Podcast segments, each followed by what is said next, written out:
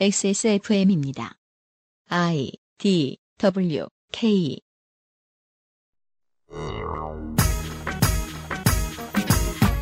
불목한 일을 일절 내보내고 일하지 않으면 먹지 않겠다는 마음가짐으로 먹거리부터 시작해 모든 몸가짐과 마음가짐을 부처님 법대로 해보자며 독하게 진행한 1947년의 봉암사 결사. 참선의 집중도가 떨어진다며 물통과 향로를 집어 던지셨다던 성철 스님의 매서운 다그침을 견뎌낸 20명의 스님들 중 종정 4명, 총무원장 6명이 배출되면서 조계종은 오늘까지 이 땅의 많은 불자들에게 자비를 전할 수 있게 되었습니다. 하지만 이제는 새로운 결사가 필요해진 걸까요? 종단을 이끄는 총무원장과 교육원장이 승단을 떠나야 하는 무거운 죄인 바라이죄를 지었다는 의혹이 일고 있습니다. 이를 알아본 취재팀을 향해 종단은 진실을 밝히겠다는 약속은커녕 방영금지 가처분 신청으로 맞설 따름이었지요. 취재 현장에 있었던 PD와 이야기를 나눠봅니다. PD 수첩 rewind 두 번째 시간 MBC와 함께 만듭니다.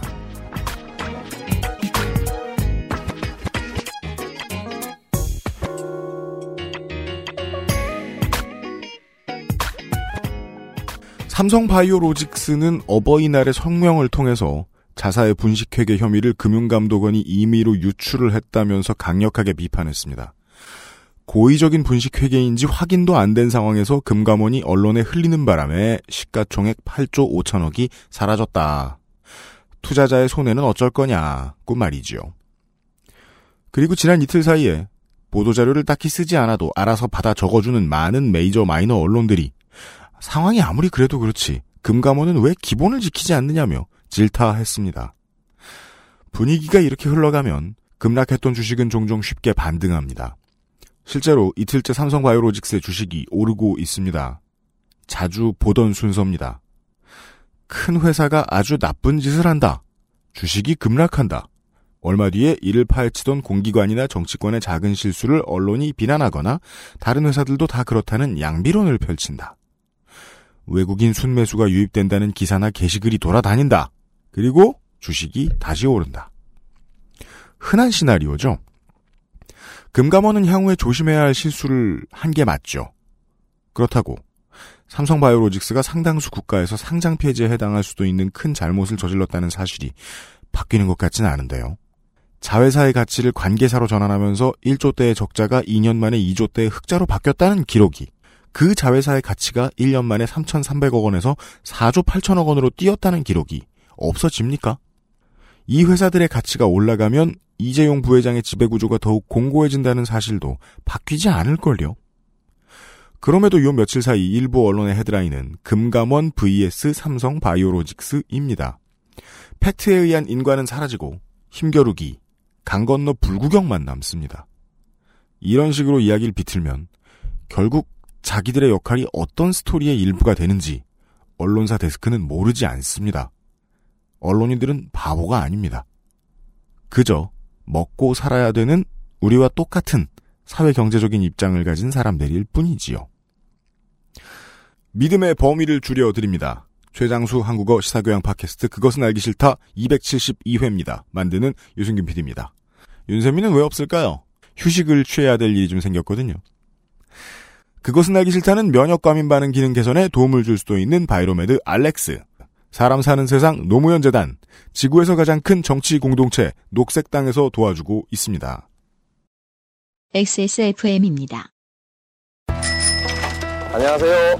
안녕하세요. 봉하마을을 둘러보던 당신처럼 이곳에 오면 어른도 아이도 걸음이 느려집니다. 노란 바람개비, 처음 보는 호랑가시나무, 5월부터 상시 개방 중인 노무현 대통령의 집까지 곳곳에서 우리 발길을 붙잡거든요. 노무현 대통령 귀향 10주년, 봉하마을의 더 큰 성장을 위해 노무현 재단과 함께 해 주세요. 후원 회원 가입 문의 1688-0523 면역 과민 반응 개선용 건강 기능 식품 알렉스. 면역 과민 반응 개선 기능으로 국내 최초 식약처 개별 인정을 받았습니다. 써보신 분들의 반응을 알아보세요.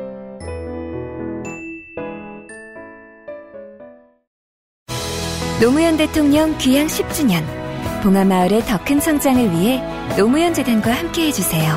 후원회원 가입 문의 1688-0523 노무현 재단 웰컴백입니다.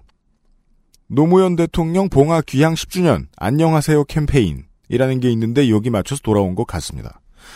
일단 노무현 대통령 서거 9주기를 맞아서 봉하, 서울, 진해, 양산, 진주, 광주, 대구, 대전, 부산, 울산, 순천, 군산, 고창, 전주, 수원, 제주, LA, 샌프란시스코, 샌디에이고, 엘리컷시티에서 무진장 많은 행사가 기획되고 있습니다. 토크 콘서트, 추모 사진전, 특강, 걷기 뭐 이런 행사들인 것 같고요. 이 많은 일정을 다 만들자면 재단이 가난해지니까요. 후원하실 분들은 knowhow.or.kr을 참고를 해 주십시오. 우리 동네 주변의 행사를 알아보실 수도 있습니다.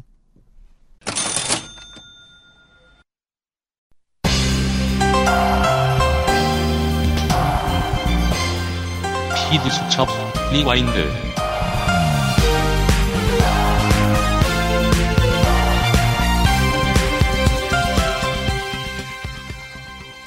PD수첩 rewind 두 번째 시간입니다. 청취자 여러분은 임종게라는 단어를 들어보셨는지 모르겠습니다. 아, 계 아니고요. 계면 사람이 죽을 때까지 붓는 계 같잖아요. 임종게입니다. 선승이 수행을 통해서 얻은 깨달음을 그가 입적할 때 후세에 남기는 걸 말합니다. 속세 사람으로 말하면 유언쯤 되겠습니다. 어떤 스님의 임종계를 소개합니다. 올 때 한 물건도 없이 왔고 갈 때 한 물건도 없이 가는 것이로다. 가고 오는 것이 본래 일이 없다. 산과 풀은 스스로 푸르다. 천진무해한 행동과 활발한 선지로 불교계에서 마지막 선지식, 천진불 등으로 불려온 원담 스님의 임종계입니다. 58년 불교 정화 당시에 구례 화엄사 주지였다가 70년에는 수덕사 주지 스님이 되고요.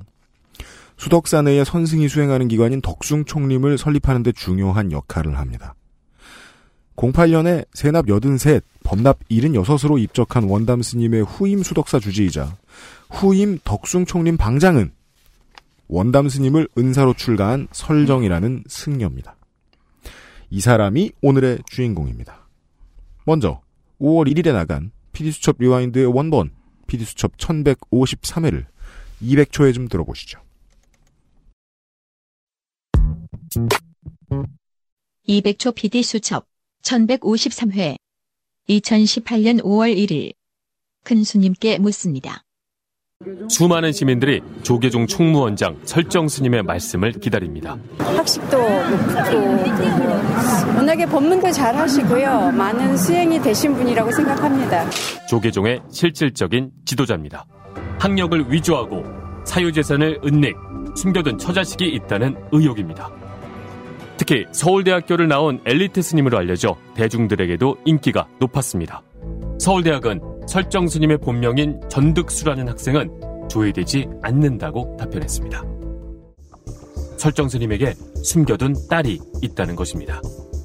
한 여자하고 그 절에 중대로 온 거한테 그 덮쳐가지고 애를 낳이 저 그게 지금 제일 큰 형굴로 올려놓고 간호람 주지 자리를 두고 암투가 벌어졌을 때 한 스님이 설정 스님에게 숨겨진 딸을 폭로하겠다고 협박하며 이권을 요구한 적도 있다고 합니다.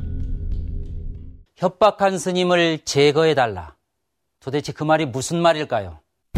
취재 과정에서 제작진은 결정적인 단서를 확보했습니다. 지난 10년간 전은경의 통장에 입금된 내역입니다. 설정 스님이 지난 10년 동안 13차례에 걸쳐서 5,800만 원을 송금을 해줬고 그리고 또 다른 어, 여동생 등 설정 스님과 가까운 가족들이 수시로 그 예액을 송금한 사실이 밝혀진 겁니다. 수덕사의 암자인 정혜사 명의로도 전은경에게 돈이 입금됐습니다. 쭉 박물관 안에 있는 모든 건물과 토지는 거의 다 가등기를 해놓으셨어요. 수덕사 아래 자리 잡은 이 박물관의 주인은 설정 스님의 둘째 형 전갑수 씨. 그런데 땅과 건물 곳곳에 설정 스님이 가등기를 해놨습니다. 설정 스님의 승낙 없이는 권리를 행사하기 힘든 상태입니다. 커다란 의혹이 제기된 스님이 또 있었습니다. 해인사의 전주지 현흥 스님은 2009년부터 조계종 교육원장을 맡고 있는 큰 스님입니다. 조계종에서 세 손가락 안에 꼽히는 실권자라는 현흥 스님을 고발하기까지 배 씨는 고민이 많았다고 합니다. 옷을 갈아입은 현흥 스님은 은경 씨를 술집으로 데리고 갔다고 합니다. 칵테일 바였다고 합니다. 로봇이었어 하자고 그랬어요. 기술을 하는 거예요. 현흥 스님을 비롯한 해인사 스님들은 대구 시내 유흥가에서 환대받는 고객이라고 합니다. 유흥 주점이나 반란 주점에서 거액을 결제한 뒤 호텔과 모텔 등 숙박업소에서 결제하는 패턴을 보여줍니다. 조계종 총무원장 설정 스님과 교육원장 현흥 스님은 거듭된 인터뷰 요청을 끝내 거절했습니다. 오히려 저희에게 제보한 성추행 피해자들이 누구인지 추궁하고 있습니다. 저희는 취재를 하면서 한국 불교의 위기를 절감했습니다. 부디 성철 스님이 내세웠던 큰 뜻이 구현되고 조계종에서 자성과 혁신이 일어나기를 기원해 봅니다. 저희 PD수첩은 앞으로도 이 과정을 꾸준히 지켜보겠습니다.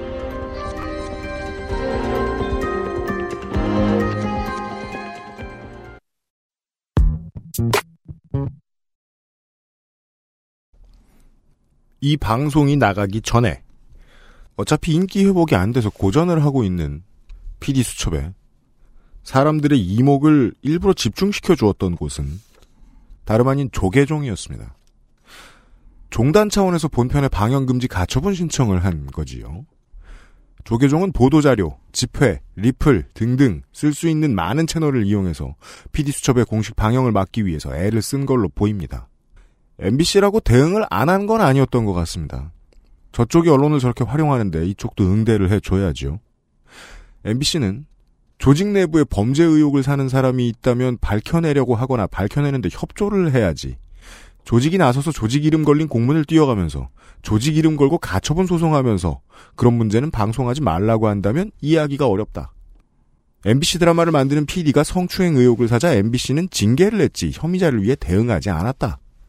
는 류의 입장을 밝혔습니다. 근데 그 정도 가지고는 제가 보기에는 그냥 rhetoric 싸움 같고요. 더 자세한 거는 아, 취재를 했던 분들 중 한 명을 이 자리에 묶어놓고 한번 물어봐야 되겠습니다.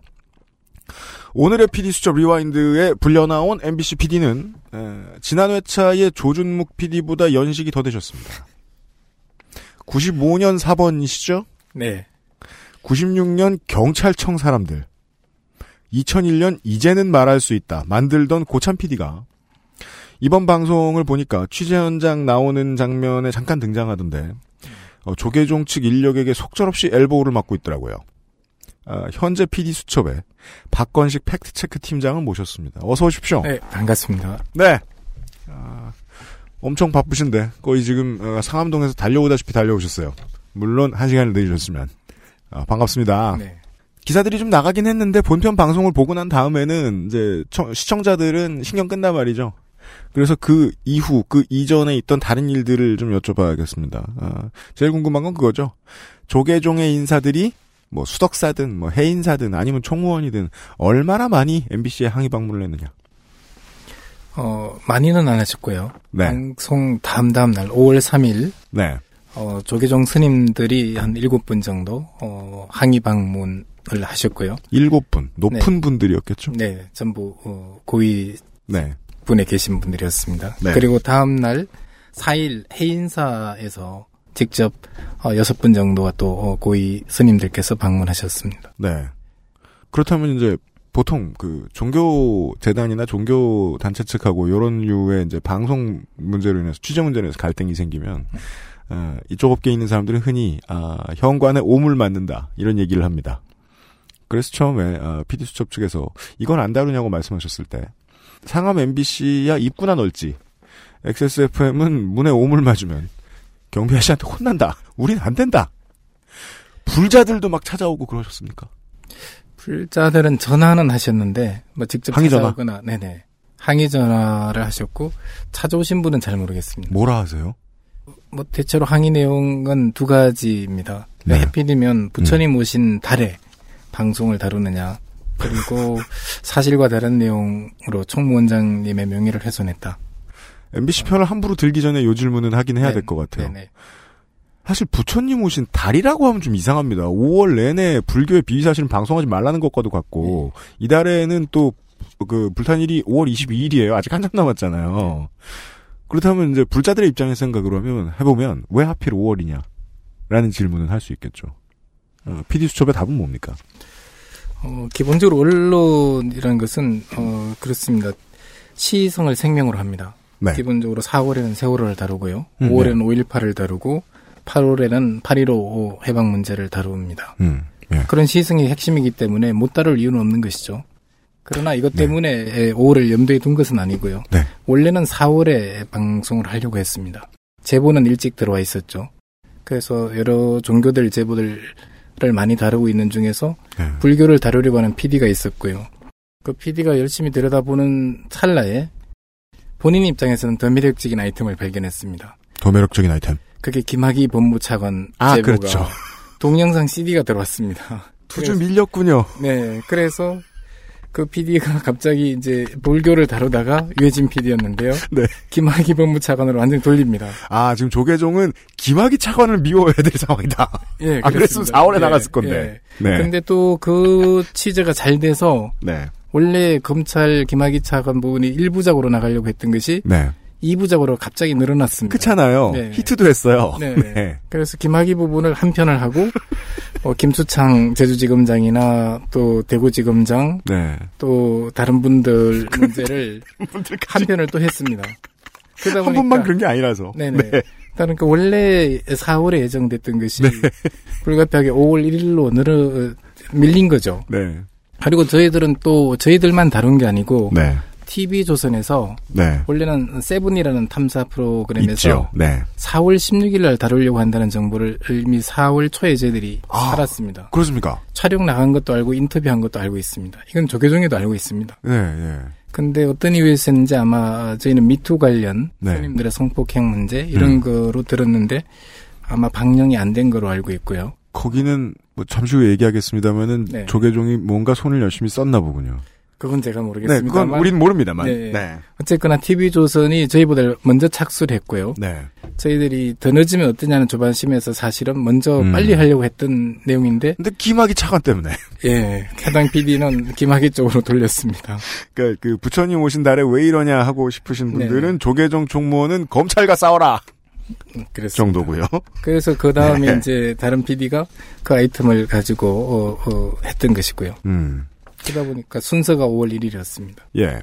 PD수첩 유튜브 채널 보시면은 청취자 여러분들도 확인하실 수 있습니다. 그, 스님들께서 항의 방문했을 때, 면담 자리에 박건식 PD도 나가 계셨습니다. 예.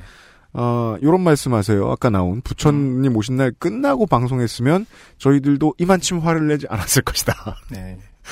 불자와 스님이 받은 상처는 오래 갈 것이다.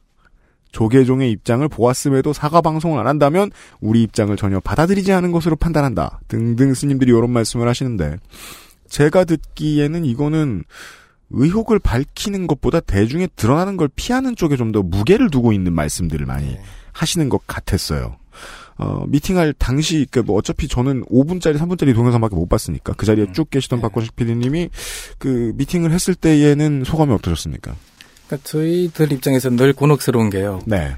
예를 들면 부처님 오신 달에 방송이 되면 왜 부처님 오신 달에 방송을 하느냐 그런 거예요. 반대로 10월 달 정도에 하면 음. 이게 부처님 관련 내용인데 전혀 관계없는 날에 왜 또 방송을 하느냐. 늘 이런 이중의 딜레마를 겪습니다. 그래서 기독교 쪽도 비슷했고요. 그 논리면 12개월을 모두 커버할 수 있겠군요. 예. 예. 저희들이 크리스마스 같은 12월에 하면 왜 또 12월에 방송하느냐라고 말씀하셨고요. 그러니까 저, 저도 후회하고 있습니다. 생각해보니까 그 알실도 예. 아, 크리스마스 때 한기총 얘기했습니다. 네. 네. 그때가 좋거든요. 그렇죠. 네. 예를 들면 인정하신다. 저희들 네. PD 수첩이 예전에 그 대형 교회를 다룰 때는 네. 12월 25일 크리스마스 날에 방송을 했습니다. 맞아요. 그땐 다른 얘기 하기도 어색하죠. 네. 그래서 그런 것들이 시성도 있지만 어, 저희들이 볼 때는 어떤 면에서는 내용 문제로 이야기를 하시는 게 아니라 네. 시기 문제로 이야기를 하시는 것은 약간 본질과는 좀 무관한 게 아닌가. 그리고 그 상처, 네. 우리 입장에 대한 이해, 네네. 별로 로지컬하지 않는 단어들만 나왔어요. 네네. 예. 그래서 그 말씀엔 좀 오해가 있으신 것 같고요. 저희들이 네. 4월부터 준비했다는 것은 뭐 충분히 예, 설명을 음. 드릴 수가 있습니다. 네. PD수첩 본방을 봤을 때 본방 편집본에서 어, 그런 도움말이 나와요. 조계종 총무원장의 위치는 가톨릭의 추기경과도 같다 는 증언 겸 설명이 등장하는데 어, 현재 지금 제가 아는 바에 의하면 지구상의 추기경은 200분이 넘습니다. 좀 더 센 분 있나 하고 뒤져보니까 콘클라베를 들어가실 수 있는 분은 116분이 계십니다. 근데 조계종은 구성을 보면 음, 그 종정이 계시죠. 네. 종정은 플래그이자 쉽입니다. 진제선사가 현재 있고 그 외에는 이제 사바에 가까운 곳들 혹은 법당 안에 이제 진행되는 모든 행정에 다 영향을 미칠 수 있는 사람 총무원장 떨렁 한 명입니다. 그게 지금의 설정이고요. 힘 좀 쓰자고 생각한다면 추기경보다 훨씬 셀 것 같습니다. 예, 한국 내에서만 저희들이 그렇게 비유한 것이고요. 네. 말씀하신 대로 어, 천주교의 경우에는 교황님께서 계시기 때문에 네. 어, 조금 차이가 있고 음. 뭐 총무원장님은 교황님 같은 비유가 없으시기 때문에 네. 사실상 어, 불교계의 가장 큰 문제를 음. 총무원장 1인 독재 체제에서 많은 문제가 비롯된다고 말을 하고 있습니다. 네. 현재 조계종은 어, 연주암, 봉은사 등 다섯 개 지경 사찰이 있고요. 네. 3,100개 사찰을 두고 있습니다. 네. 스님이 13,000명이고요. 그렇죠. 연간 수입이 한 1조 5천억 정도 되는 것으로 알려져 있습니다. 네. 그리고 총무원장님은 이분들의 주지임명권, 그 다음에 인사권, 530억 원 정도 해당하는 예산 집행권들이 있고요. 네. 사찰 재산을 감독하거나 처분을 하는 데는 승인권을 갖고 있어서 사실상 대한민국에서 가장 막강한 권력 중에 한 분으로 평가됩니다. 왜냐하면 수익 전체에 대해서 영향을 미칠 수 있는 사람은 국가로 보자면 행정부나 입법부에는 없고요. 네. 예, 한 사람에게 그렇게 집중돼 있는. 게다가 어 이제 법당 가서 주지 스님이 어떤 위치에 있는지를 아시고 계신 불자님들은 다 이해합니다. 전국의 주지에 대한 인면권을 가지고 있다. 거의 뭐 그냥 불교만 놓고 보면 나라가 자기 거일 수도 있습니다. 그 그러게요. 그, 그 박원식 PD님의 그 비유가 맞는 거. 한국에서 제일 센 사람인지도 모르겠네요. 권력의 범위와 세기로 볼 때는 알겠습니다. 그 정도의 인물이 즉 그 설정 스님은 봉축 기자 간담회에서 당장 의혹을 밝히지 않고 있지만 주어는 나죠. 노력하고 있다. 어느 날 확실하게 밝혀질 것이라고 얘기했습니다. 어, 마이크를 대준 자리에서 의혹을 밝히는 대신에 의혹을 밝히겠다 정도를 얘기한 지가 지금 좀 된 것 같은데. 근데 제가 뭐 경험이 짧아서 그런 걸 수도 있겠습니다만은 의혹에 대한 해명을 내가 직접 하지 않았다는 이유로 방송 가처분 신청을 내는 경우는 전 모릅니다. 박건식 PD님은 현장 취재 오래 해보셨기 때문에 이런 경우가 얼마나 있었습니까? 비유가 뭐 적절할지 모르겠습니다만은 네. 이 스님께서 어, 총무원장 경선 시에는 원로 스님들에게 어, 당장 유전자 검사를 받겠다고 합격을 하셨고요. 그걸 전제 조건으로 추인을 하셨습니다. 아, 이제 선거에서 당선이 되었다고 하더라도 이 조계종 원로에게 추인을 받는 과정이 필요하기 때문에 예, 그 그때는 거기서는 이제 저 총무원장 될 사람이라도 좀 덜덜 떨어야 되는. 예. 예. 일, 종의 조건부 승인이었거든요. 예, 아 의혹을 밝히면 추인이다. 네, 그게 지난해 하반기였고요. 네. 근데 어, 새해 들어서 신년 기자 간담회에서는 어, 말씀을 좀 바꾸십니다. 그래서 몇 달 안 됐는데요. 예, 바로 한 두 달 정도 됐죠. 네. 그리고 어, 노력하고 있다. 그리고 시간이 해결해 줄 것이다. 이런 뉘앙스의 말씀으로 어, 유전자 검사를 사실상 좀 받지 않겠다는 취지의 말씀이 있으셨고요. 시간이 해결해 줄 것이다. 공소시효가 지날 거란 소린가요? 뭐, 네. 뭐 여러 의혹들은 자, 자연히 어, 해소될 것이라는 취지의 뜻도 어, 네, 네, 네. 있다고 보여집니다만은 음. 또 다른 한편에서는 유전자 검사를 받지 않겠다는 취지로도 해석이 됩니다. 네. 그러다가 가장- 이제 네. 저희들이 또, 어, 지금, 음, 방송을 앞두니까 이제 다시 한번, 음. 뭐, 여러 가지 이 의혹에 대해서 오히려 검증을 받으시기보다는 가처분으로 대응을 하셔서 저희 입장에서도 좀, 음. 어, 좀 당혹스러운 면이 있습니다. 그렇죠. 그러니까 본인이 밝히겠다는 워딩을 설정 스님 스스로 남긴 적이 있으니까 그 그러면은 의혹이 있다는 것도 알겠고 밝히겠다는 의지도 있다는 것까지 표현을 했는데 막상 그것과 관련된 의혹이 제기되는 방송이 나오자 가처분 신청을 했다는 것. 네. 감성으로 보면 이해되는데 어, 논리로만 보면 앞뒤가 좀 안 맞긴 합니다. 어, PD 수첩이 내놓은 설정 스님에 대한 의혹 큰 것 세 가지를 하나하나 좀 보겠습니다. 학력 위조랑 은처 불가사, 불가재산 사유화. 요 정도가 있는데, 첫 번째인 학력 위조는 설정 스님이 벌써 인정을 해버렸기 때문에, 김이 좀 빠지는 건이었어요. 어, 저희가 볼 때는 완전히 인정하신 건 아니라고 판단했습니다. 어, 출구 전략이 뭐였죠? 왜냐면 이 내용이 와전이 됐다. 이렇게 말씀하셨어요. 뭘로 와전돼야 서울대 졸업생이 되죠? 그러니까요. 이것은 음, 내가 주장한 것이 아니라 상대가 잘못 이해했다고 책임을 상대에게 미루는 음, 행동이셨습니다. 아, 그래요? 그러니까 내가 학력을 위조했다라고 말씀하신 적이 없습니다. 음. 사람들이 나는 그렇게 하지 않았는데 와전이 돼서 상대가 잘못 이해한 것이다라는 뉘앙스로 말씀하셨고요. 그 와전이라는 말 때문에 네. 저희들은 분명하게 사과하셨다고 또는 인정하셨다고 판단하지 않았고요. 음. 또 하나 두 번째 문제는 뭐 프로필에 서울대 나왔다 이렇게 예, 쓰신 정도가 아니라 네. 자서전 비슷한 책의 십몇 페이지 부분을 음. 자기가 서울대 농대 다닌 과정을 소상하게 밝혀요. 지도 교수 문제도 있고 다양한 서울대 농대 생활을 10여 페이지 정도 기술하셨기 때문에 이것을 그냥 단순한 어떤 어, 실수나 착오라고 보긴 어렵고요. 자서전이 와전됐으면 그건 네. 보통 요즘 사람들은 고양이가 썼다고 말하죠. 자서전이라고 단정해 놓는데 자서전 비슷한 어떤 책입니다. 비슷한 네, 네. 오토바이오그래피. 네. 네, 그런 것이고요. 그 다음에 네. 가장 놀라운 부분은 설정선님이 서울대에서 사진을 다 찍으셨어요. 그죠 사진이 있어요. 그 예. 사진 이 PD 수첩 본방에 등장합니다. 네네. 물론 세상 모든 사람은 서울대 정문을 교, 교문을 배경으로 사진을 찍을 수 있죠. 학상으로 다 쓰셨죠. 그래서 다양한데 운동장 뭐 곳곳에서 또 뭐 동료들과 찍은 것도 있고요. 이래서 그 사진까지 찍으신 것은 좀 과하지 않았는가. 이것은 약간 의도성이 좀 엿보일 수 있는 것이고요. 그죠. 수많은 시간이 있었고 그에 대해서 얻는 이익이 반사 이익이 불교에서는 생각보다 큽니다.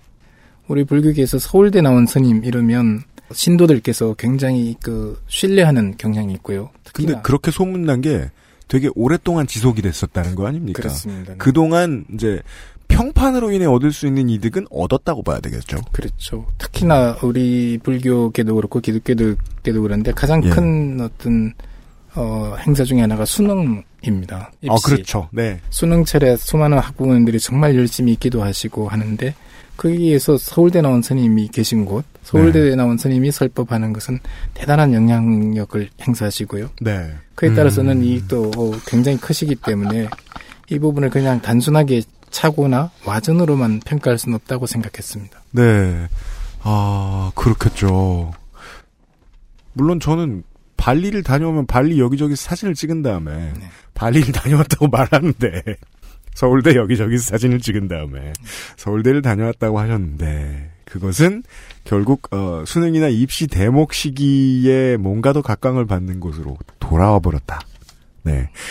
그 저기 보면은 이제 조계종 측의 반발을 보면 그 의혹은 이미 내용을 밝힌 건데 왜 다시 짚고 넘어가냐 당장 잘못된 것처럼이라고 얘기하는데 어, 어떤 잘못을 저질렀고 나중에 어떻게 사과를 했고 어떻게 면피를 했든 간에 그 당시에 부득이하게 불이하게 얻었던 의득이 있다면 짚고 넘어가는 건 네. 의미가 있겠죠. 저희들은 잘못한 부분 또는 잘못한 분이 네. 사과를 해야지 그것을 오히려 화를 내는 것은 적절하지 않다고 생각했습니다. 그렇습니다. 어, 은처. 네. 배우자를 숨기다. 네. 그럼 은처자는 배우자를 숨긴 놈이에요, 직역하면? 아니면 숨은 처자식. 아, 그렇군요. 예. 아니면 숨겨둔 처자식 이렇게. 아, 네. 자식도 되는군요. 네. 근데 세상이 바뀌다 보니까 이제는 숨겨둔 자식이라는 말도 좀 잘 안 쓰는 분위기라 네. 이 말은 역설적이게도 수주, 수행의 기준이 엄격한 불가에서만 쓰이는 말처럼 돼버렸습니다. 설정 총무원장의 그 은처 의혹을 얘기하면서 PD수첩 1153회에서는 설정 스님의 딸로 의심되는 인물이 설정 스님의 총무원장 취임 이후에 주소를 개월 단위로 여러 번 옮겼고 옮긴 주소지에도 모습을 잘 안 드러내다가 결국은 캐나다로 가버린 것까지 취재 결과를 내보냈습니다. 숨겨둔 딸로 의심되는 분은 음. 저희가 그 주소지 조사를 해봤더니 네. 5년 7년 단위로 설정의 형제, 친척, 친인척 주소로 5년 7년 단위로 계속 이주를 합니다. 5에서 7년 단위. 예, 그러다가 설정 스님이 총무원장 경선 당시에는 몇 개월 단위로 이주를 하시고요. 네. 그 다음 마지막 단계에서는 포항의 한 고시원에 음. 어, 적을 둡니다. 생활은 안 했는데 네. 어, 적을 두다가 마지막에 이제 캐나다로 가는 과정을 보였기 때문에 음. 저희들로서는 이것이 어, 전혀 무관한 사람이 계속 설정 스님의 어떤 가족 주변을 계속 이사를 하시고 네. 또 경선 과정에서는 선거 과정에서는 음. 또몇 개월 단위로 이주를 하는 걸 봐서는 네. 이것이 설정 스님과 무관할 수 없다는 음. 짐작을 했고요. 그것만 가지고는 부족하지 않습니까? 네. 저희들이 입수한 것이 몇 가지가 있습니다. 음. 이 딸로 추정되는 분이 아버지 설정 스님, 아버지로 추정되는 네. 설정 스님을 상대로 친자 확인 소송을 했습니다. 그죠. 그게 2009년이고요. 음. 그래서 어, 전혀 무관한 사람이 친자 확인 소송을 하겠느냐는 의심이 있고요. 소장이 있습니다. 음. 두 번째는 어머니와 딸이 어, 동반 출국한 그냥 출국 기록들이 입수가 됐습니다. 그리고 바로 옆자리에 있었고요. 네. 그 다음에 10여 년간 설정 스님과 설정 스님의 친인척 그리고 수덕사였던 말사 음. 이름으로 딸로 추정되는 분에게 돈을 계속 보내는 송금 계좌 송금 내역이 들어왔습니다. 그, 그 부분이 제일 이상했던 게요. 그, 본방에 나옵니다만, 설정스님의 속가 집안 사람들 계좌. 네. 설정스님 계좌. 심지어 사찰 계좌. 근데 그쪽 입장을 생각해 보자고요. 그렇게 그냥 전달하면 안 되잖아요. 만약에 돈을 줘야 한다, 했다 쳐도. 왜 그랬을까요? 게 뻔한데. 근데 통상적으로 어, 이것은 어떤 금융 비밀이기 때문에 남들이 볼 수 있다고 생각지는 않으셨을 거고요. 네. 저희들이 가장 의문이 나머지는 뭐 또 어떤 면에서 어, 반론이 있을 수 있으시겠지만 네. 사찰 수덕사의 한 사찰 이름으로 전혀 무관한 20대 여성에게 돈을 보낼 이유는 전혀 없습니다. 그것도 설정 스님이 방장으로 계시는 수덕사였던 명의로. 네. 그래서 이런 것은 뭐 친인척까지 또는 본인이 뭐 그 아이가 애처로워서 보냈다고 변명하는 것도 사실은 믿기가 좀 쉽지 않지만 어 사찰 이름으로 보낼 이유는 전혀 없거든요. 네. 그래서 이것은 어떤 특수 관계가 아니면 예. 10여 년간 한 그죠, 10여 여성에게 어, 지속적으로 송금을 한다는 것은 상식적으로는 이해가 되지 않는 일이다. 이것은 음, 숨은 처자식 관계에 상당한 어떤 의심을 네. 확증하게 하는 증거가 아니겠느냐 이런 네. 생각을 했습니다. 그 얘기를 제가 PD수첩에서 봤던가요? 아니면 다른 뭐, 그, 매- 불교 매체, 불교 관련된 언론 매체를 통해서 봤던가요? 어, 설정 스님 본인은 그런 말을 했더군요. 나는 이제 불쌍한 아이들을 내 이름으로 입적 많이 시켰다. 예. 그러면은 이제 측은지심에 의해서 돈을 줬다 치죠. 그럼 돈을 받은 사람이 친자 확인 소송을 한다는 건 여전히 설명이 안 되니까요. 그렇습니다. 아, 알겠습니다. 음. 물론 이제 취하를 했습니다만 네. 취하 과정도 사실은 의심의 대상입니다. 네. 전 누가 이런 거 소송 취하면 늘 의심합니다. 예. 알겠습니다. 그 유전자 검사 얘기를 저 다시 한 번만 좀 실제로 아까 말해주신 대로 본인의 워딩으로 설정 총무원장은 유전자 검사를 하겠다는 말을 한두 번, 몇 번 했더라고요. 할 수 있는 방법이 있다면 뭐든지 하겠다. 근데 왜 계속 안 할까요? 그 점이 가장 좀 의심스러운 대목이고요. 네. 어, 당시에 딸로 추정되는 분이 국내에 계셨습니다. 네. 어, 당시 총무원장 선거 기간에 음. 그때 할 수 있었거든요. 네. 근데 그때 안 하셨고요. 이제는 가셨고. 네. 그 사이에 그 따님은 이제 캐나다로 출국된 게 출국 기록으로 확인이 됐고요. 네. 그다음 지금은 음, 하려고 해도 할 방법이 없고요. 그것을 이제 소명을 하고 계십니다. 하려고 해도 상대가 없어서 할 수가 아. 없다. 근데 저희들이 의심하기에는 만약에 어, 딸이 진짜 맞다면 네. 음, 그 딸을 캐나다로 어, 보낸 쪽도 아마 설정 스님 음, 쪽이 아니겠느냐는 의심을 하고 있고요. 아무래도 이제까지 네. 이제 생활비나 뭔가 돈이 나왔던 곳이 그쪽이니까. 그렇습니다. 계좌 예. 송금 계좌를 보면 계속 지속적으로 돈을 보내셨는데 네. 상대의 어떤 정체도 모르고 네. 어, 연락처도 모르고 송금만 계속 한다는 것도 어, 바로 쉽게 이해는 되지 않고 하기 때문에 어, 알고 계시지 않을까라는 짐작을 합니다. 그가 저축은행이 아닌 이상은. 네네. 네. 그리고는 계속해서 자, 한동안은 의심 많이 안 살 때는 몇 년 단위로 이사를 다니다가 의심이 사기 시작했을 때는 몇 달 단위로 팍팍 다니는데 심지어 이사가 간 적둔 집에 나타나지도 않다가 뭔가 닌자처럼 자맹하다가 외국으로 가버렸다.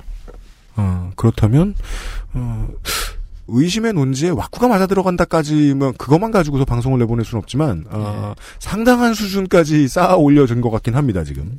네, 알겠습니다. 저희들이 광고를 잠시 듣고요. 설정수님의 그 다음 의혹은 재산 증식 얘기죠. 어, 그 얘기를 좀 해보도록 하겠습니다.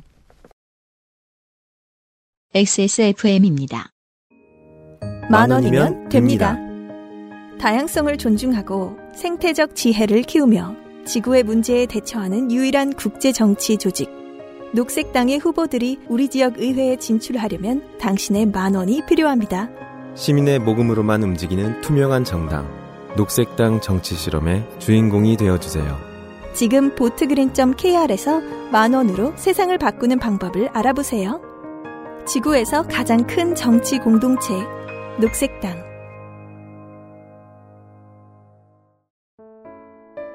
사람들은 면역 과민 반응을 잘 알지 못합니다. 그러나 우리가 말할 수 있는 것은 단 한 가지. 알렉스는 면역 과민 반응 개선에 도움을 줄 수 있는 건강 기능식품입니다.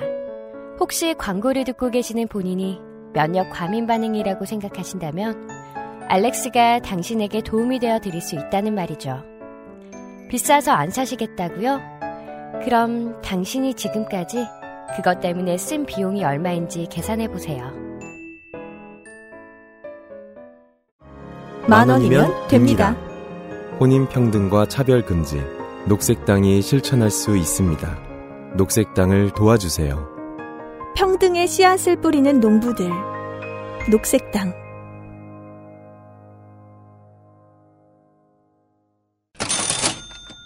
역시 선거철에는 정당 광고죠. 정당의 경우에는 광고를 받을 때 웬만해서는 XSFM은 선착순 1정당 광고 수주를 원칙으로 하고 있는데요. 이번에도 예매를 빨리 한 게 녹색당이네요. 보통 다른 당은 우리 후보 찍어달라 위주 광고인데요. 어, 이 당은 우리 돈 없다 광고 같죠? 녹색당 지방선거 자금 모금 만 원입니다. 캠페인입니다. 제가 대학 다닐 때 택시비 빌려달라고 하면서 자주 하던 말 같기도 합니다. 많은. 보트그린.kr에 가보시면 녹색당 후원 정보하고 선거 정보가 있습니다. 아, 만 원을 달라고 했지만 만 원만 달라는 건 아닌 것 같네요. 2만 원, 3만 원, 5만 원도 받네요.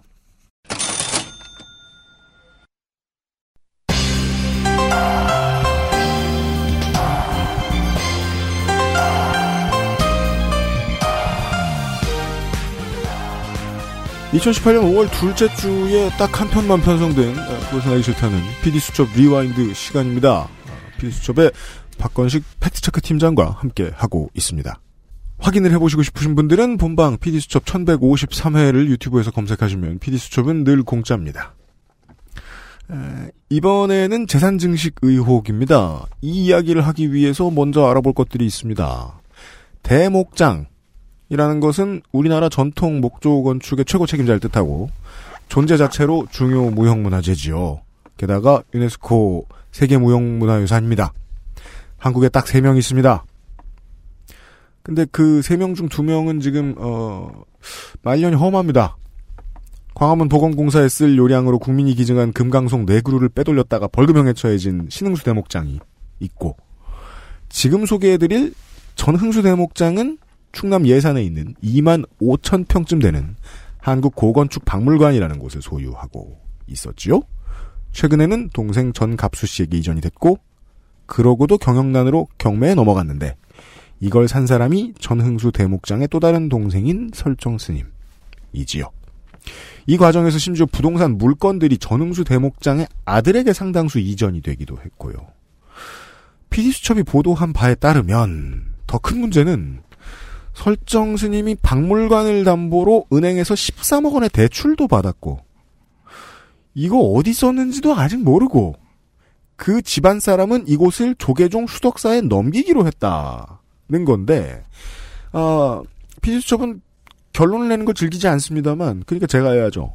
방송 내용대로면 조계종의 돈 50억 원 정도가 설정 스님 속가 집안의 빚을 갚아주는 동시에 이곳을 매입해서 그 비용도 그 집안에 준다는 것 같은데 이거는요 제가 아는 바에 하면 좀 그 규모가 되는 기업주들이 내부 거래하는 고전적인 방식이거든요. 저희 뭐 거기까지 잘 몰랐고요. 네.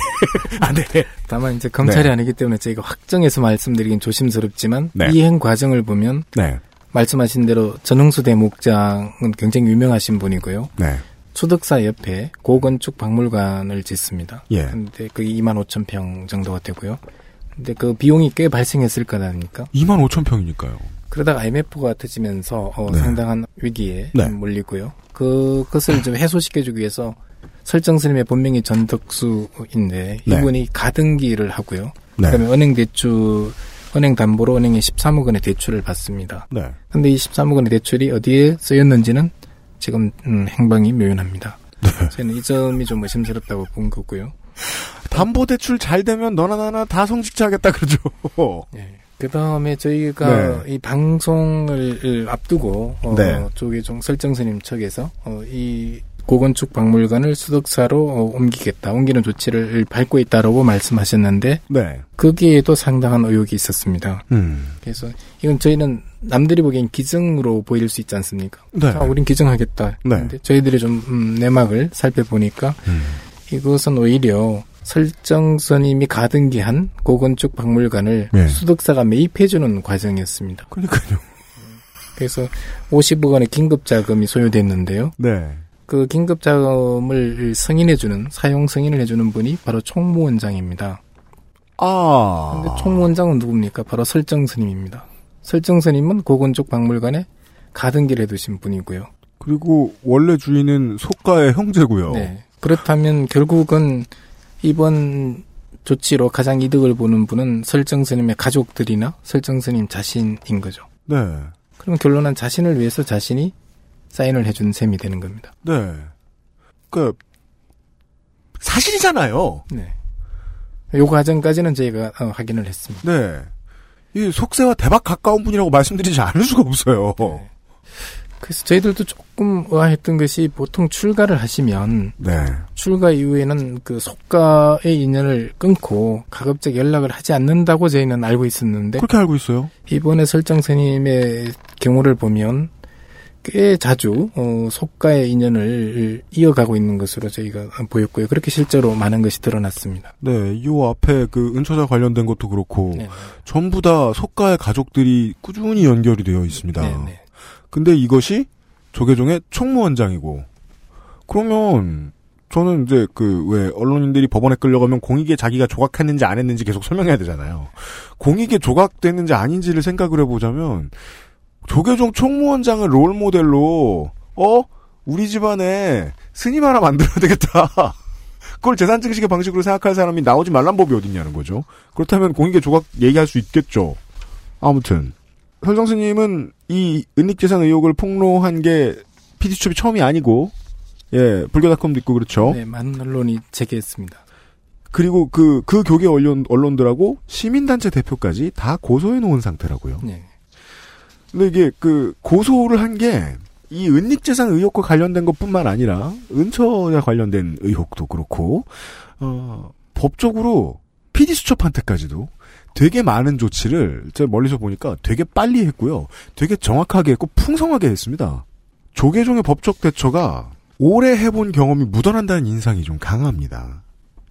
현흥 스님 측이 그 뭐 잠시 후에 또 얘기하겠지만은 어, 성폭력 고발자를 고소하고 미투비디오 점넷에 올라온 관련 게시글을 모두 블라인드 처리하는 정확성도 그렇고요.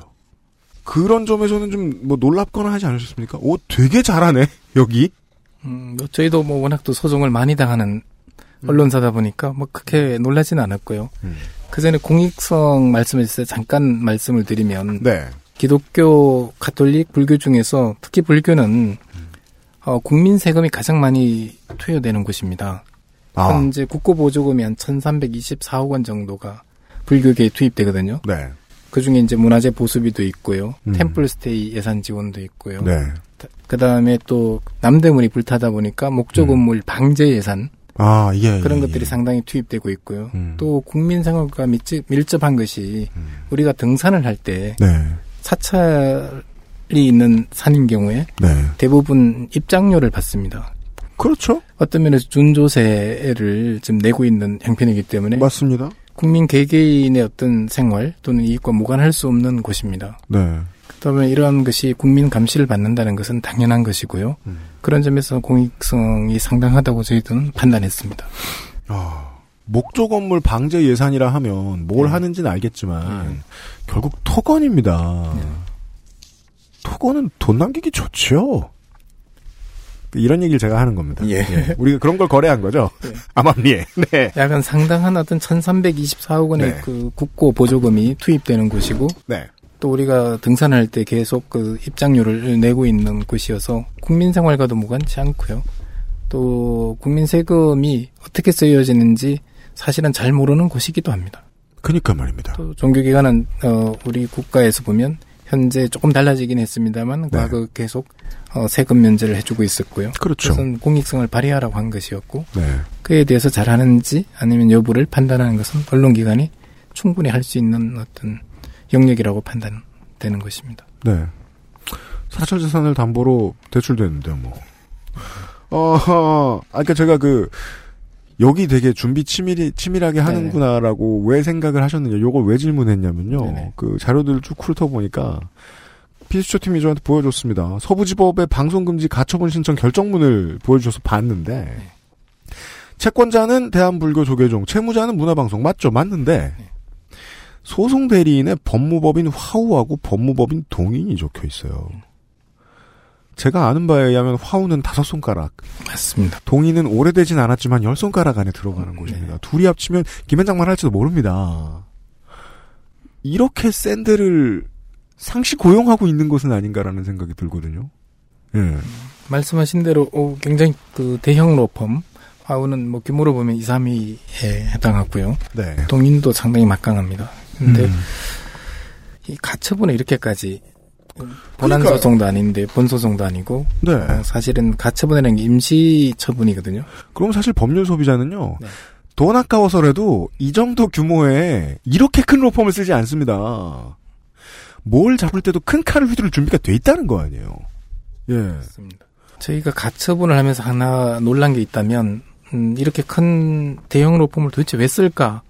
네. 하고 여러 가지 저도 그게 궁금했어요. 예, 와 했는데 결론적으로 보면 소송을 이기는 목적도 이- 있었겠지만 음. 그 못지않게 가처분 소송을 냈다는 행위 자체가 또 신도들에게 어떻게 알려져서 음. 아, 우리가 소송을 냈으므로 이게 자신들은 정당하고 음. MBC는 부당하다는 이미지를 심어주는 어떤 효과가 있었을 것이고요. 네. 두 번째 저희들이 상당히 뼈아픈 것이 법원에서 어, 우리 방송 나가는 대본과 네. 어, 동영상 등을 제출하면 어떻게 했느냐 했을 때 그렇죠. 저희가 어, 취재원 보호 때문에 네. 어, 대본을 드리기는 매우 곤란합니다. 그렇죠. 그래서 여기에 우리 취재 협조하신 분들이 다 있는데 음. 이 신분이 드러날 우리가 있습니다 했을 때 음. 상대편 변호사분 한 분이 굉장히 화를 내셨어요. 네. 도대체 우리 변호사 율 또는 변호사를 어떻게 보고 취재원 보호를 못 한다는 것으로 아느냐. 못 믿을 사람으로 봐야지. 네. 상대 변호사인데. 그래서 우리 변호사를 도대체 어떻게 평가하게 이렇게 말하느냐고 굉장히 격앙해서 말씀하셔서 네. 저희는 그분들의 말씀을 믿었어요. 그래서 스크리타 또 반론권도 중요하기 때문에 저희 대본을 제출했습니다. 네, 네. 당했네요. 네. 그래서 낮 12시까지, 네. 그 12시 직전에 제출했는데, 음. 어, 오후 6시에 그것을 보고 추가 변론서를 제출하게 돼 있거든요. 네. 근데 그 추가 변론서에 도착한 것을 보니까, 음. 우리가 인터뷰했던 분들 상당수를 거의 다 접촉해서, 이분들을 압박했는지 어떤지 모르지만, 이분들이 MBC 피드스업에 음. 출연하고 싶지 않다. 또는 인터뷰를 빼달라는 청원서를 전부 재판부에 본인들 사인을 해서 다 제출을 했어요. 상당수가. 압박과 회유가 강력하게 의심되는군요. 예. 그러라고 준 게 아닌데. 예. 저희는 반론을 하라고 줬지 인터뷰 해주신 분들을 색출해서 언론을 네. 탄압하라고 준 게 아닌데 음. 이것은 가처분에서 굉장히 뼈아픈 문제고 아, 이렇게 해서 가처분이 악용되는 것은 대단히 위험하다. 상당수 대형 로펌은 반론을 회유와 협박이라고 생각하는 경우가 있다는 걸 압니다만 그래서 대형 로펌을 쓴 게 아닌가 라는 의심도 동시에 들었습니다. 그러네요. 그건 대형 로펌을 쓸 이유가 되네요. 예. 물론 뭐 돈이 많은 입장에서는 언론전을 할 땐 깃발을 큰 걸 사다가 크게 휘둘러야 된다는 것도 이해를 하겠는데 그 짧은 시간 사이에 취재원들을 직접 저인망으로 만나고 다녀서 입장까지 바꿀 수 있게 할 힘을 발휘할 수 있는 곳이다. 그러면 제일 비싼 데 데리고 와. 그래서 앞으로 가처분 소송 때 정말 취재원이 드러나는 대본을 전부 제출하거나 동영상을 제출한 것은 대단히 위험하다는 생각을 교훈을 하게- 얻으셨군요. 네네. 앞으로는 MBC 쪽에 도움을 줄 수 있는 변호사들에게 물어봐서 정리를 해야 되겠군요. 이거는 그, 그 네. 취재원 음해한다. 기록이 있다. 음. 이렇게 되면 MBC가 취재원을 색출해서 못 지켜준 거죠. 조계종에다 갖다 바치는 꼴이 되는 거거든요. 그렇죠. 결과적으로. 네. 그러면 MBC는 취재원을 죽이는 언론사가 되는 겁니다. 조계종이나 대리법무법인은 그걸 노리고 들어갔을 것이고요. 그것도 하나의 중요한 요인이 됐다고 생각합니다. 네. 그럼 이번에 반론 제기한다 그러고서 네. 사람들 만나가지고 입을 한번 막아보겠다. 라는 작전을 펼쳤을 가능성이 있다. 그죠? 이런 말은 제가 해야죠. 네. 그, 안 써 있는 질문 하나만 더 드릴게요. 네. 화우의 준비 서면을 봤어요. 법무법인 화우에. 네. 이제 조계종이 MBC를 상대로 하는. MBC가 실정법을 위반하면서 취재를 했다고 주장을 하고 있어요. 가처분 신청서에는 아예 MBC는 이거 어디에도 게시하지 말고 만약에 게시하면 건당 3억 원을 지급하라고 해놨어요. 뭐뭐 만약에 가처분이 통과가 됐으면 방송 다운로드 수 곱하기 3억이라도 받겠다는 겁니까? 이게 무슨 소리일까요? 뭐 여러 가지 요인이 있는데요. 지금 가- 가장 크게 주장하는 것 중에 하나가 재판이 진행 중인 사안인데 네. 어, MBC가 여기 개입해서 어, 어쨌든 재판에 영향을 줄 수 있다 이런 취지가 있었습니다. 네. 근데 이 판사님께서 판결문에도 나와 있지만 재판에 영향을 그렇게 주지 않습니다. 왜냐하면 판사님들이 이런 주장은 역설적으로 말하면 판사님들을 굉장히 무시하는 발언입니다. 아. 판사님들이 그렇게 만만한 분들도 아니고요. 자신들의 주관이 있고 어떤 증거에 입각해서 판결을 하시지 어떤 어떤 방송 하나 보고 또는 신문 기사 하나 보고 네. 흔들리는 분들이 아니라고 믿고 있고요. 실제로 그렇습니다. 그리고 재판이 진행 중이라도 중요한 증거가 나오면 그것이 중요한 증거로 사용돼야죠. 근데 이분들은 불교닷컴과 이렇게 소송이 진행 중인데 MBC가 방송을 하면 소송에 영향을 주지 않느냐 이런 취지로 여러 가지를 막으려고 하셨지만 현대에는 그런 이론은 다 깨졌습니다. 과거에는 방송 심의 규정에 그런 어떤 재판에 영향을 줘서는 아니 된다 이런 것이지만 그건 헌법을 위반하는 언론 탄압의 기재로 사, 사용이 됐고요. 네. 그래서 지금은 그런 규정도 다 없어졌습니다. 음. 미국의 경우에 재판에 영향을 준다는 말은요. 판사의 어떤 심경에 약간의 영향을 주는 정도가 아니고요. 음. 판사를 죽이거나 테러를 하거나 법원을 불태울 때 사용하는 용어입니다. 아, 그럼 판사는 자동적으로 그런 말을 들으면 이렇게 해석한다. 예. 그러니까 당신 바보지. 예. 그뭐 방송 하나 한다고 영향 받는다면 정말 네. 판사를 모독하는 발언이죠. 음. 미국의 경우에는 테러 위협이 있더라도 언론 보도를 막는 게 아니고요. 재판부를 다른 주로 옮깁니다. 음. 그렇죠. 그래서 다른 주에서 재판을 진행하고요. 그 주에서도 위협이 있으면 언론 보도 때문에 네. 재판에 어떤 위협이 있으면 시위를 하거나 뭐 음. 어, 화염병을 던지거나 하면 또 다른 주로 옮겨서 재판을 진행하지 네. 언론을 쉽게 제약하지 않습니다. 음. 가장 최후의 순간에 언론을 제약하는 것이죠. 네. 근데 우리는 너무 쉽게 그 말을 쓰고 있습니다. 음, 그 법을 통해서 언론의 입을 틀어막으려는 시도는 네. 사법부의 독립성을 무시하는 것과 다름 아닐 수 있다. 그렇습니다. 전략적으로 볼 때는 네네. 그렇군요. 예, 요런 걸 다 배웁니다. 음, 아니 저도 아까 밖에서 이제 그 박화십 PD님한테 말씀드렸지만은 네. 이게 자칫 그냥 뭐 조계종 대뭐 PD 수첩팀 요런 식으로 비치면 여론이 왜곡되니까 그게 걱정을 했었는데 자세히 들여다보면 들여다볼수록 조계종 측이 똑똑한 걸 내민 게 없어요. 그래서 그냥 이걸 다 말씀드릴 수밖에 없게 되네요. 한 명의 승려가 더 있습니다. 네. 해인사의 현흥 스님이죠. 성폭력 의혹에 대한 내용이었죠.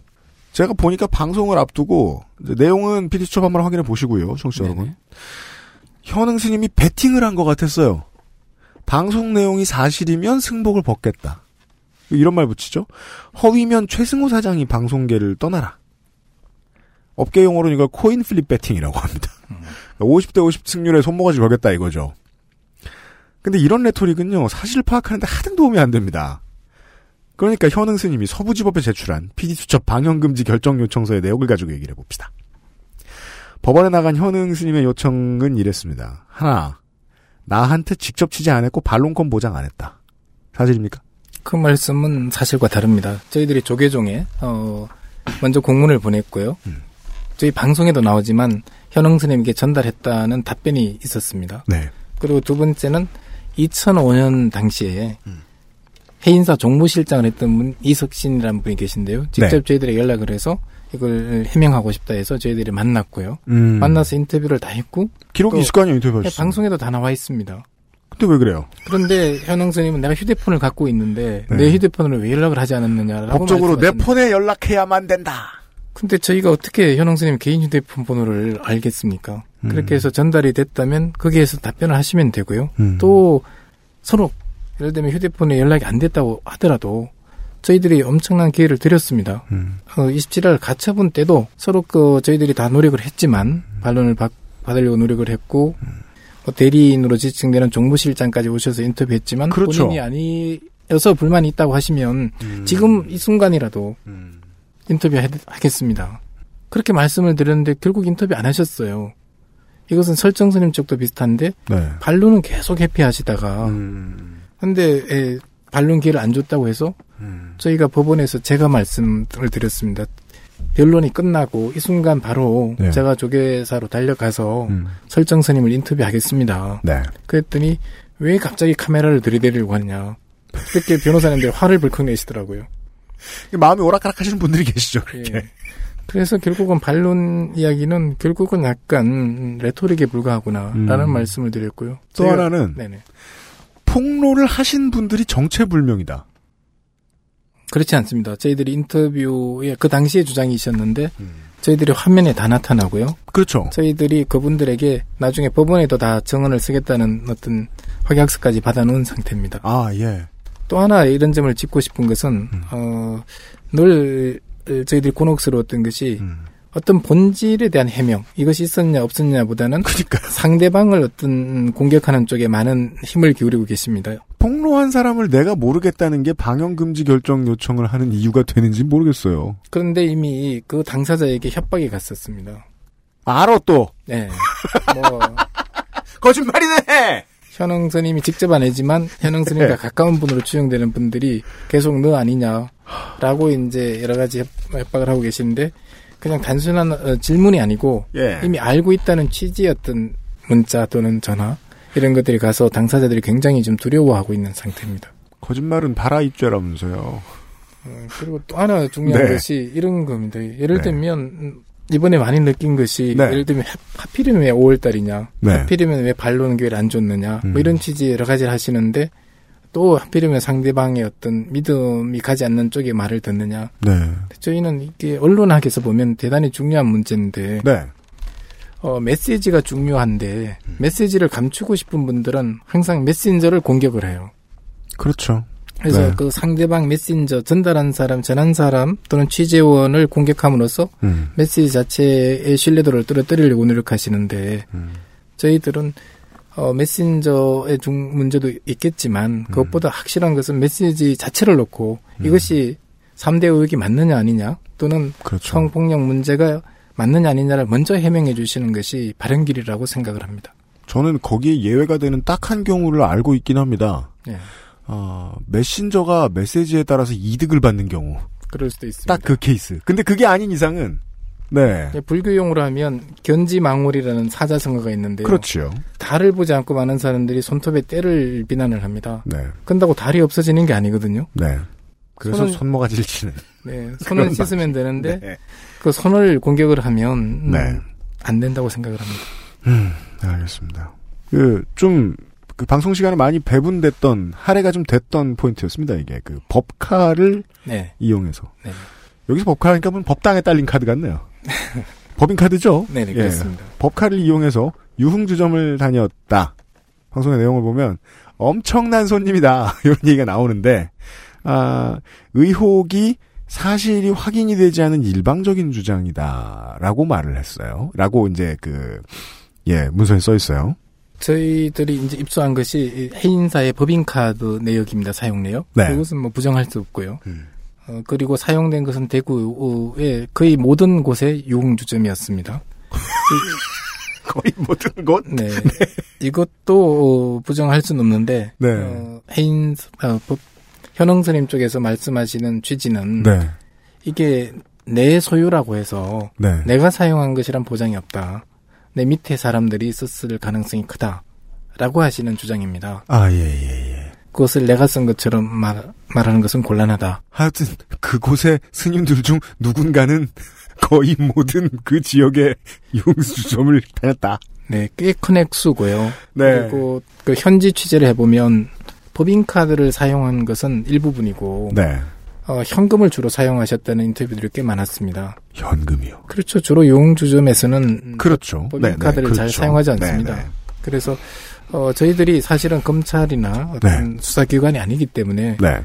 현흥 스님께서 사용 직접 사용하셨는지 아니면 다른 분이 현흥 스님의 카드를 사용했는지 여부는 정확히 모릅니다. 네. 다만 후자라고 하더라도 음. 다른 분들이 하셨더라도 현흥 스님은 결제를 했을 겁니다. 법인카드 결제를 하시는 주지 위치에 계셨기 때문에요. 네.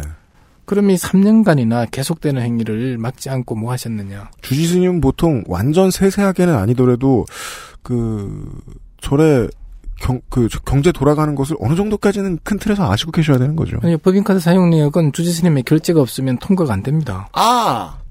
주지 스님이 그런 일을 하시는 거죠. 그럼 본인이 안 갔으면 최소한 업소 계속 다닌 스님들의 행적을 오케이까지 해준 거다. 그리고 뭐 한 달간의 보고가 되면 그다음부터는 사용 못하게 하셨어야죠. 근데 이게 3년간이나 쭉 지속됐단 가요. 말이죠. 네. 주지 스님이 보통은 행정 스님이거든요. 네. 그게 아, 크게 보면 수행 예. 스님을 예, 예, 예. 주로 2판이라고 하고 행정 네. 스님을 4판이라고 하는데 음. 지금 저희가 주로 다루는 것은 4판의 영역입니다. 네. 근데 주지 스님은 행정과 재정을 다루시기 때문에 인사권 네. 모든 결제를 하게 돼 있으세요. 음. 저희들한테 공문 하나 보내는 것도 주지 스님의 직인이 찍혀서 오거든요. 아, 네, 그렇죠. 근데 이 엄청난 예산을 쓰는 것을 모르실 리가 없고요. 네. 결제를 하실 때 도대체 이게 왜 유용주점에 왜 갔느냐. 네. 앞으로는 절대 이런 일이 발생하지 않게 하라고 본인이 사용하지 않으셨으면 따끔하게 야단을 치시고 중지하실 수가 있었거든요. 음. 근데 어떻게 해서 이게 3년간이나 음. 이렇게 지속됐느냐는 네. 것이 저희들의 의문입니다. 네. 그 외에도 몇 가지 개- 개인의 비위와 관련된 의혹들은 본방을 한 건 참고를 해 주시고요. 이 일을 하면서 이제 그 종교 관련된 이야기들을 많이 덜어 듣곤 합니다만은 일반 이제 언론 소비자들이 보기에 그 사람들은 대학 교수나 뭐 정치인, 경제인 이런 사람들이 학력을 위조했다고 하면 놀라는데요. 학력을 위조했다는 거 말고도 뭐 다른 여러 가지 범죄 놀라는데요. 이상하게 스님이 그랬다고 하면 딱히 안 놀랍니다. 그러니까 저는 이걸 네. 그 어떻게 보고 있냐면 이거 이제 한학수 앵커의 이번 방송 맺은 말과 함께 한번 생각을 해볼까요? 저희 PD 수첩은 앞으로도 이 과정을 꾸준히 지켜보겠다 라고 맺은 말이 나갔어요. 젊은 승려들은 왠진 모르겠는데 특히 완력이 셉니다. 잘 아실 것입니다. 솔직히 말해서 한국어 시청자들 어, 불자도 많으시지만 상당수 조계종단의 성직자들이 얼마나 타락했는지 모르는 사람은 적습니다. 따라서 본 PD는 그것 때문에 국내에서 조계종이 저평가를 받고 있다고 생각을 합니다. 왜 그러냐면 개혁의 대상이 되어야 되는 지가 한참이 지났는데 또 그냥 무사 안일 해온 지도 한참 됐다는 겁니다. 이런 케이스는 보통 이렇게 오랫동안 고쳐지지 않은 만큼 수습도 잘 안 되고 이상하게 나아져봐야 티도 잘 안 납니다. 한마디로 시청률이 필요한 언론인 입장에서는 별로 매력적인 필드가 아니라는 의미지요. 이거 계속 추적하면 어, PD들 인생이 아주 갑갑해질 거고 어, 3억 정도 소송당하면은 우리 사장님도 아셔야죠. 예, 사장님도 골머리를 썩을 거고 팩트체크 팀장님은 이번 취재의 의의를 어떻게 보셨고 어디에 두셨고 앞으로는 이것을 왜 계속해서 후속 취재를 하시려는가에 대해 설명을 해줄 수 있겠습니까? 예, 불교는 여전히 한국의 많은 국민들이 이, 믿고 있는 아주 유력한 종교입니다. 네, 현재 열에 뭐, 한두 명이죠. 네, 네. 700만 명 정도의 신도들이 있는데요. 그리고 많은 또 어, 불교 사찰에 나가시지 않더라도 네. 마음속에서 친근하게 여기는 종교이면 틀림없습니다. 네. 그렇기 때문에 모든 국민의 종교라고 할 수 있는 것이고요. 학력 의혹이나 이런 문제도 종교 지도자를 믿는 핵심은 신뢰입니다. 믿음이죠. 믿음의 핵심은 신뢰고요. 그 신뢰는 거짓이 없어야 되는 것이고요. 종교 지도자가 권력보다는 어떤 믿음, 그 다음에 도덕성, 이것이 종교 지도자를 믿는 가장 큰 기준이 아니겠습니까? 그렇다면 우리 총무원장은 우리 불교계의 가장 큰 어르신인데 이런 부분에 대해서 어, 명쾌하게 해명을 하시는 것이 필요하다는 생각에서 출발을 했고요. 또저 역시도 불교 역사를 뭐 조금밖에 알지 못합니다만 1920년대에 만해 한용원 선생님께서 음. 조선 불교가 썩었다 해서 조, 조선 불교 혁신론을 펼칩니다. 네. 그게 조선 불교 유신론이라는 것이고요. 1947년에 해방이 되고 친일 불교 1세기였습니다. 당시에. 네. 그것을 혁파해서 불교 개혁이 필요하다고 주장하신 분이 어, 성철 스님입니다. 봉암사 결사지요. 네, 1947년에 봉암제 결설에서 네. 스스로 노동해서 밥을 먹어라. 네. 라고 하셨던, 일갈하셨던 분이고요. 네. 그 친일부에서 벗어나려는 처절한 노력이 있었고요. 네. 그 다음에 1994년에 조계사에서 불교개혁이 있었습니다. 네. 지금, 어, 나왔던 해인사 음. 또는 개운사 스님들, 젊은 성녀들이 대거 일어나서 우리 대한민국 불교가 이렇게 가서는 안 된다. 당시에 서희연 총무원장께서 잡고 계셨는데요. 음. 엄청난 소용돌이 일으키면서 불교 개혁을 외쳤고 어느 정도 성공을 했습니다. 저도 당시에 기자로서 그 현장에 있었는데요. 아, 예. 그때도 그렇죠. 지, 예. 지켜봤습니다. 사번상. 예. 네. 그리고 25년이 지금 흘렀고요. 음. 봉암사 결사가 있은 지 70주년이 됐습니다, 지금. 네. 그리고 조계사 개혁이 있은 지 25년이 됩니다. 네.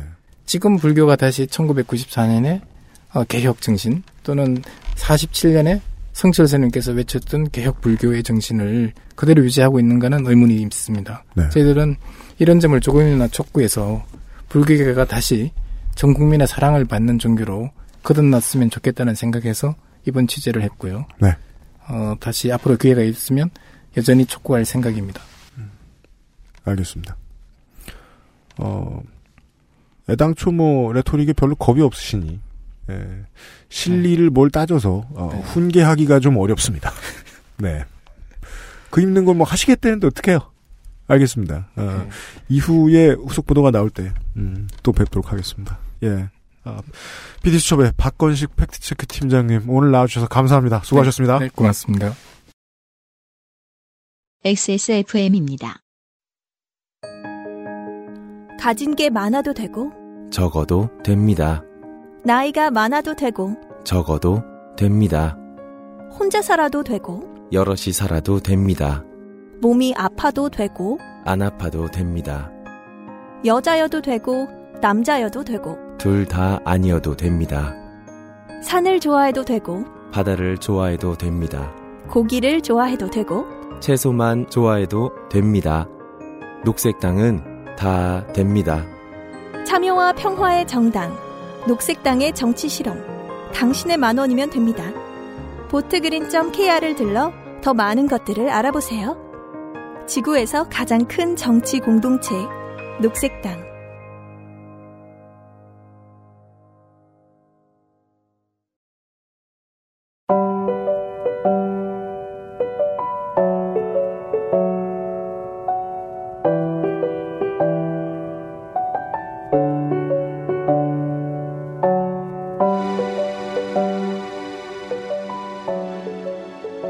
여기까지가 2018년 5월 두 번째 목요일 세월호가 4년 25일 만에 일어선 날 보내드린 272회 그것은 알기 싫다였습니다.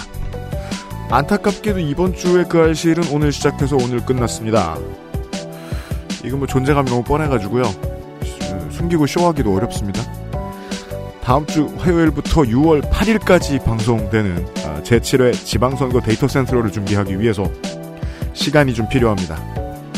노동자들은 드래프트가 돼서 필수 교육 과정을 거쳐서 현재 체력을 확보하고 있습니다. 5월 15일 오버뷰 시간에 뵙도록 하겠습니다. 유승균 PD였습니다. XSFM입니다. I D W K